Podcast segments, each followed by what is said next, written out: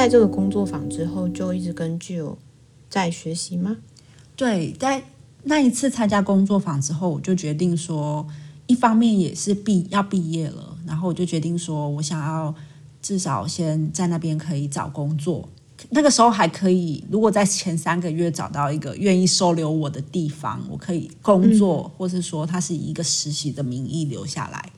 然后我就想说，至少就是会有多一些的经验，因为毕竟学费好贵啊，那边已经 已经缴了这么多学费，就希望说可以有学校以外不同的经验。所以那时候就决定说找工作，然后但找工作这个实在是太多我无法控制的因素。那最后只是说，之后只能说，就是最后真的很幸运，又找到工作，然后在那边开始工作之后，我就报名了他。他们隔一年才开了那个，就是他们那个时候都还有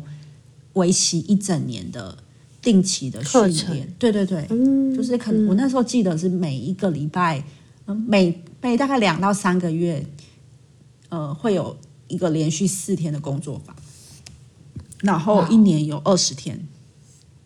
很多耶，对，很密集。然后是跟同一群人一起学习，就是那一次的工作坊，就是那一为期一年的，就是跟我就是跟同一群人。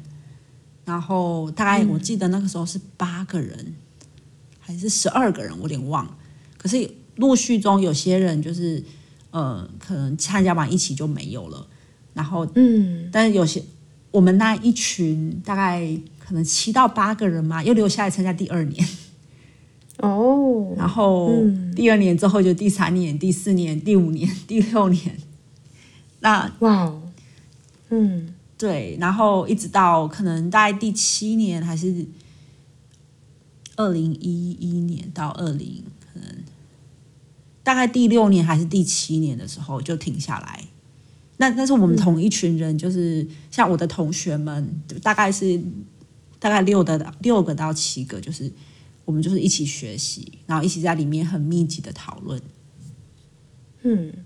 对，还是对我也不知道，对他就是我学习的历程。那我还我用我都记得，就是很多时候我们就是一整个我们八个人的课程，其实它就是围成一个圈圈，然后就像是一个团体咨商的形式，就是我们一开始。就跟君一开始会有比较明确的架构，但是在前两第一年过后，那个很多我们要做的事情都是讨论出来的，然后每个人有一些就是透过每讨论中大家去凝聚共识，说怎么去怎么去结构我们这一期这这一这为期一年想要做的事，跟我们想要见面的时间这样子。哇，很酷哎！对。所以在里面就是真的也是感受到很多，就是解构很多的那种，比如说未接啊、上下老师、学生啊这样的文化，资深之浅。因为其实我一起同学习的同学里面，有些比如说我有同学那时候是可能五十岁、五十几岁、四十几岁，然后有一个人是大我一岁。就其实我们的那个背景很多元，嗯、然后我们都分布在不同地方。像慧群，就是我们上次有聊到他在波士顿的学妹，他的、嗯、的可能他的朋友嘛，就是社群的人，就是跟我其中一个人，就是跟我一起学习这么多年的、哦、的伙伴，好伙伴朋友这样。嗯、所以，所以我的一路上的学习就是跟着他们一起起。一起上来的，一起学习，所以他们其实见证，或是你们彼此见证彼此的成长。哎，要讲成长好奇怪，但是就觉得好像那是一种从呃，我们刚开始在摸索，然后到最后我们在不停的产出新的东西，然后激发创意，或是一直在共同决定要怎么在一起，要怎么在这样的社群里面去彼此支持的一个状态。对，然后我们也见真的是见证到彼此生命的一些重要的点，重要发生的事情。像我的朋友，从他开始就是偷偷的围，就是瞒着所有的同事，然后那时候交了女朋友，到结婚，到有第一个小孩，到有第二个小孩，然后到搬了几次家，然后还有另外一个朋友，他的小孩成年，高中生成年，长大了结婚。还有家里面谁谁谁发生的事情，嗯、就是彼此的家人，我们大概也都见过，就真的是见证了彼此这个大概十年吧，嗯、现在还持续，所以真的想想真的很有意思。而且我觉得，好像在后现代里面，社群真的是很重要的一个存在，就是它会让你，就像上次说的，不孤单，又或者是在这样的关系里面，你才会有机会去经验到什么是不一样的连接，然后你可以感觉到人其实可以跟人有不同的接触呀，然后你可以看到不同的世界、不同的视框，它就真的是在实践，而不是说好像我们只是在。讨论这个问题是什么呀？这个框架是什么？就比较，我觉得更贴近吗？可以这么说，更贴近生活。嗯、对我，我很同意，这是一个实践。因为另外，我想到对我来说，一个很重要的一点是我们让彼此都，嗯，应该说确保我们在做的事情都是比较合乎我们所相信的价值跟伦理。所谓的确保是，有时候当我有一些疑惑或我不知道怎么做的时候，其实我会拿出来跟我的朋友们讨论，那就是彼此、嗯、大家就会有一些不一样的想法丢出来，然后我们也能够依着，比如说我们所相信的价值跟世界观跟看待人的方式去思考说，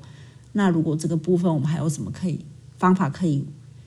可以去嗯多做一些多问一些，然后我们在意的。厘清彼此可能在意或是卡住的点在哪，所以我觉得我们彼此帮助彼此去实践这些，嗯，就是我们所相信的价值观，嗯，然后这个过程对我们来说也是一个学习，这样子。只是蛮好奇说，在这个过程里面，呃，因为刚刚在讲价值观也好啊，或是说可能可以有更多的对话，然后不断去去，应该是说。去找到自己在意的东西吗？在意的价值，所以我也有点好奇，在这样的社群里面，他崇尚什么样的价值？然后他会带给你工作上，或是这个角色上，或是你自己本人怎么样的滋养？我觉得这是一个好棒的问题哦！谢谢你问出来。我觉得这是一个什么样的价值？我觉得这是一个。就是我想到的是，比如说我们彼此会讨论，我们都相信说，我们比较喜欢平等、平等一点的关系。所以像这个文化论述里面，可能语言的使用或是彼此的称谓，它可能有时候会象征的是什么样的关系，或它预设的是什么样的立场，这个会在我们的讨论里面。然后，嗯，然后还有就是，呃，对人的尊重。然后还有人不等于问题，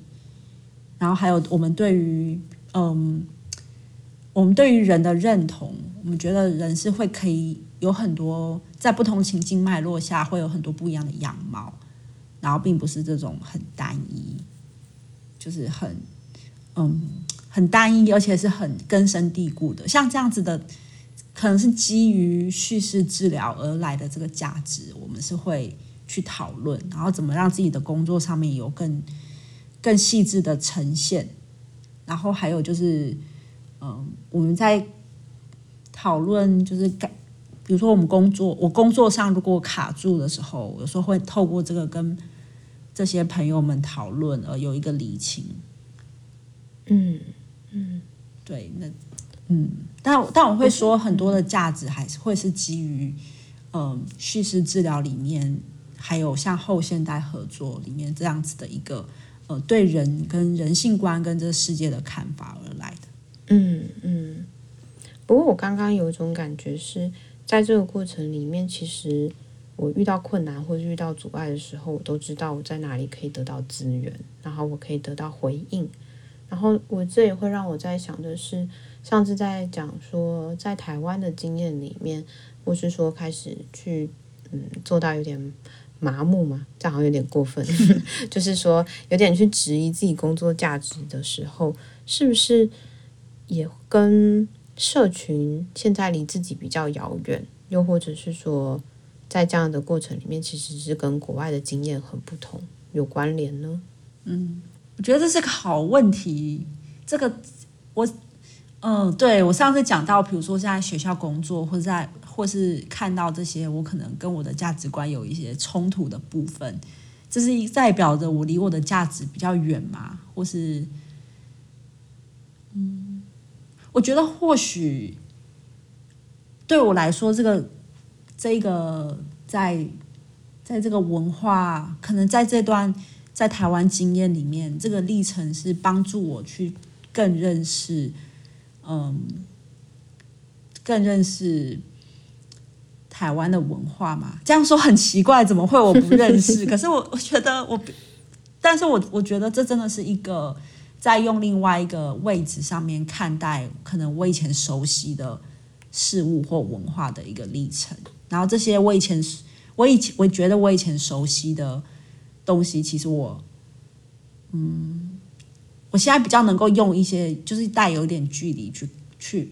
去认重新认识他嘛。对，然后我会发现说，很多时候可能跟嗯，跟我所可能我之前在国外的经验，或是我在这个社群里面的经验，我们所比较比较看重的价值观是有一些冲突，或者是说一些不一样的。然后这里面的现在过程里面，就是我怎么去选择，然后怎么去找到自己可以接受的位置。嗯。倒好像也不是说我离他很远，而是我觉得是一个可能看得更清楚。透过这样子的对照，我就更可以更看得清楚，说对于我而言，什么是比较重要的。我觉得这是个蛮有趣的比喻，也让我有一些新的感觉吧。就会在想说，其实，在你身上有很多不同的文化在冲击着你，或者在培养你，又或者是这些文化都在你身上融合成一种新的样子。然后，当我们在某个文化待久之后，我们就会有一个既定的位置。可是，我们不断在移动的时候，就会开始产出新的理解。然后，你又要重新再去找，诶，这些位置里面哪个位置比较适合我？哪些比较平衡？有时候比较像在玩大风吹嘛，就是这里面其实会有很多紧张感啊，然后又会有很多不适应，很担心自己没有找到自己的位置。可是你找到之后，可能也会有一种新的感觉，说。好像从这个角度来看也还不错，然后就是在等待下一次大风吹，就觉得蛮好玩的。对，然后在过程中希望自己可以变得更弹性一点。嗯，对啊，因为很多事情好像真的也就是因为他们的差异吧，然后他在过程中的不舒服，倒也不是说对跟错，或是谁比较不好，谁比较好，只是说有时候在这种就是。不同的形状之间就是进出，我有时候都觉得，是啊，如果我今天可以变得有弹性一点，说不定我进到不同的盒子里面，我会比较能够不会这么卡。但好难哦。我的意思是说，我们都知道弹性很重要，可是要时刻在一些很紧绷的状态里面保有弹性，本身就是一个很挑战的事。对，尤其是有有些观念啊，或是说做法，或是。价值观跟自己有一些冲突的时候，这个时候要怎么办？那或是说，当一些压迫发生的时候，这种不舒服的感受，就是是很真实的时候，我可以做些什么，或是说我可以怎么样去看待它？嗯，我就想到啊，之前呃，师大有邀请国外的，应该是教育学院的院长吧，嗯，反正其实应该算是蛮大的。就是一个体系，加州体系的院长来呃学校演讲，然后那时候他就在分享他自己在担任院长这个角色的时候，他是怎么去订定某些价值，然后他是怎么去保留时间跟教职员啦、跟员工啊、跟学生有一些新的对话，然后那个时候我就会在想的是说，诶，好像在那个场域里面。其实是可以很流动的，我们不会因为我们的角色或是我们的位置就定在某一个空间，说好像你只能呃做你该做的事情，然后也只能去发表你这个位置好像应该说的话。那那时候在听的时候，也会让我在想的是，那台湾跟国外的不一样在哪里？为什么国外可以不断的去反思这样子的目标是不是一个可以去实践的目标？然后他也开始去想说。诶，那下面的人他们在呃推动上遇到什么困难啊？然后他们的个人的状态又是什么？就我觉得更关注在个人身上吧，而不是只是在关注整个组织啊架构的一个呃绩效，然后又或者是说呃主管的个人成功与否吗？嗯嗯，我觉得某部分他的那一场演讲里面，第一个带给我的思考是这样，第二个带给我的是关于伦理的部分吧。也就是他其实也在谈的是说，因为现在有很多的社群，然后到底员工能不能在他的社群里面去谈关于组织的一些思考，然后跟他个人价值的冲突，不管政治的立场也好，或是说对于这个学校的批判也好，那我们到底要怎么去把自己在这个社群上面放在一个呃足够有怎么说？可以被信任的位置上吗？或是说，你既然是一个在学校的公众人物的话，好像你也会需要为这些东西负责。我会想到这一段，是因为，呃，你刚刚在谈呃组织啦，然后或是在讲价值的时候，我其实也一直在想，我们花了好多时间在想，为什么我们这么的被压迫？为什么我们这么的没有声音？嗯。可是当一个呃国外的。就是院长来到台湾做演讲的时候，会让我有一点感觉是，其实他可以有点不一样的。只要你上面的人是有机会开放，让这些东西可以水平流动也好，垂直流动也好，那就不会有这么被压迫的一方。那某部分你也可以变成是一个更贴近员工或是学生想要的学校。对，我我很同意，而且我觉得。其实，在你讲说这种体制文化好像凌驾于个人的意见嘛、想法，或是实实际执行的一些组织可以组织可以有的利益，好像凌驾于呃可能一个单位的利益，或是不要说个人好，就是可能一个单位。我觉得这是我们的文化，我会觉得我也在思考这个问题，是因为我们是比较是一个集体的文化，然后我们的那个。嗯，我们不是这么的个人，所以我们很多时时候都被训练的是要以团体的利益考量为出发点。那有时候在我们这种比较紧，在这种当一个组当一个组织阶层比较明显的时候，其实组织的利益就是这些在上位者的他的他的意志跟他的方向。那我觉得好像有时候这样子的一个权力的那个差距。真的是不平衡到，它会让人家是一种。如果今天位置是比较，嗯，不是这么高位位阶的人，他真的是一个压迫。因为比如说在执行上面，就是变成长官的意志、主管的意志比较重要，而不是在实践上面基层或是第一线的人遇到一些什么困难，这些东西好像相比来说是理所当然，他们也不会。需要去在乎，这会让我觉得，其实今天我们从刚开始学习的历程啊，然后讲到文化里面的个体性，然后到现在讲到台湾文化的集体文化也好，或是说讲到组织文化也好，就会觉得身上真的会有各式各样的文化在冲击你。然后有些价值它其实是比较容易去坚守的，可是有些价值它其实会比较容易被挑战。那在这个状态下。哦、嗯，对我来说，后现代有时候比较像是一个可以反思的地方啊，或是说比较像一把伞，就是你知道外面其实有点呃不舒服，然后是说你知道外面这些人他们并不重视脉络也好，他们并不重视说就是压迫啊、性别啊、权力啊这些东西对一个人造成的影响，这也是我为什么会喜欢。后现代的原因，我觉得某部分是他一直在提醒我，其实世界可以更好一点吗？我觉得某部分很多人会说这很乌托邦，可是我又会觉得，如果说我们每个人都可以有机会发挥一点影响力，然后或是我们每个人都可以有机会，嗯，拨一点点时间反思就好了，不管是在哪一个位置上，都有可能让你自己的关系啊，让组织啊，让你个人都可能会产出一些新的变化。嗯，然后我觉得后现代还有一个我蛮喜欢的部分是，他很重视，他把人放得很前面。应该说对人的一个尊重，对于人性的一个关怀，我觉得这是我在里面感受到蛮深刻。我觉得这个部分，我真的会很期望说，在我们的文化里面可以有更多的那种思考，因为我觉得我自己的经验，有时候真的是不是把人放在前面。嗯，人有时候反而是放在很后面，不过我好像也听过有人说，还有后后现代这件事情，这后现代再后。当然，这个东西我没有到研究的很透彻，不过也会让我在想，可能我们也都会慢慢的要去创建一个属于我们文化里面我们都能接受的一个状态吧。嗯、然后今天还是蛮感谢志平可以跟我们聊这么多，就是包含他一路以来是怎么去从嗯他原本的路走到心理这条路上。但我觉得其实。不管是不是走在智商这条路上，今天看到更多的是一个人他是怎么去看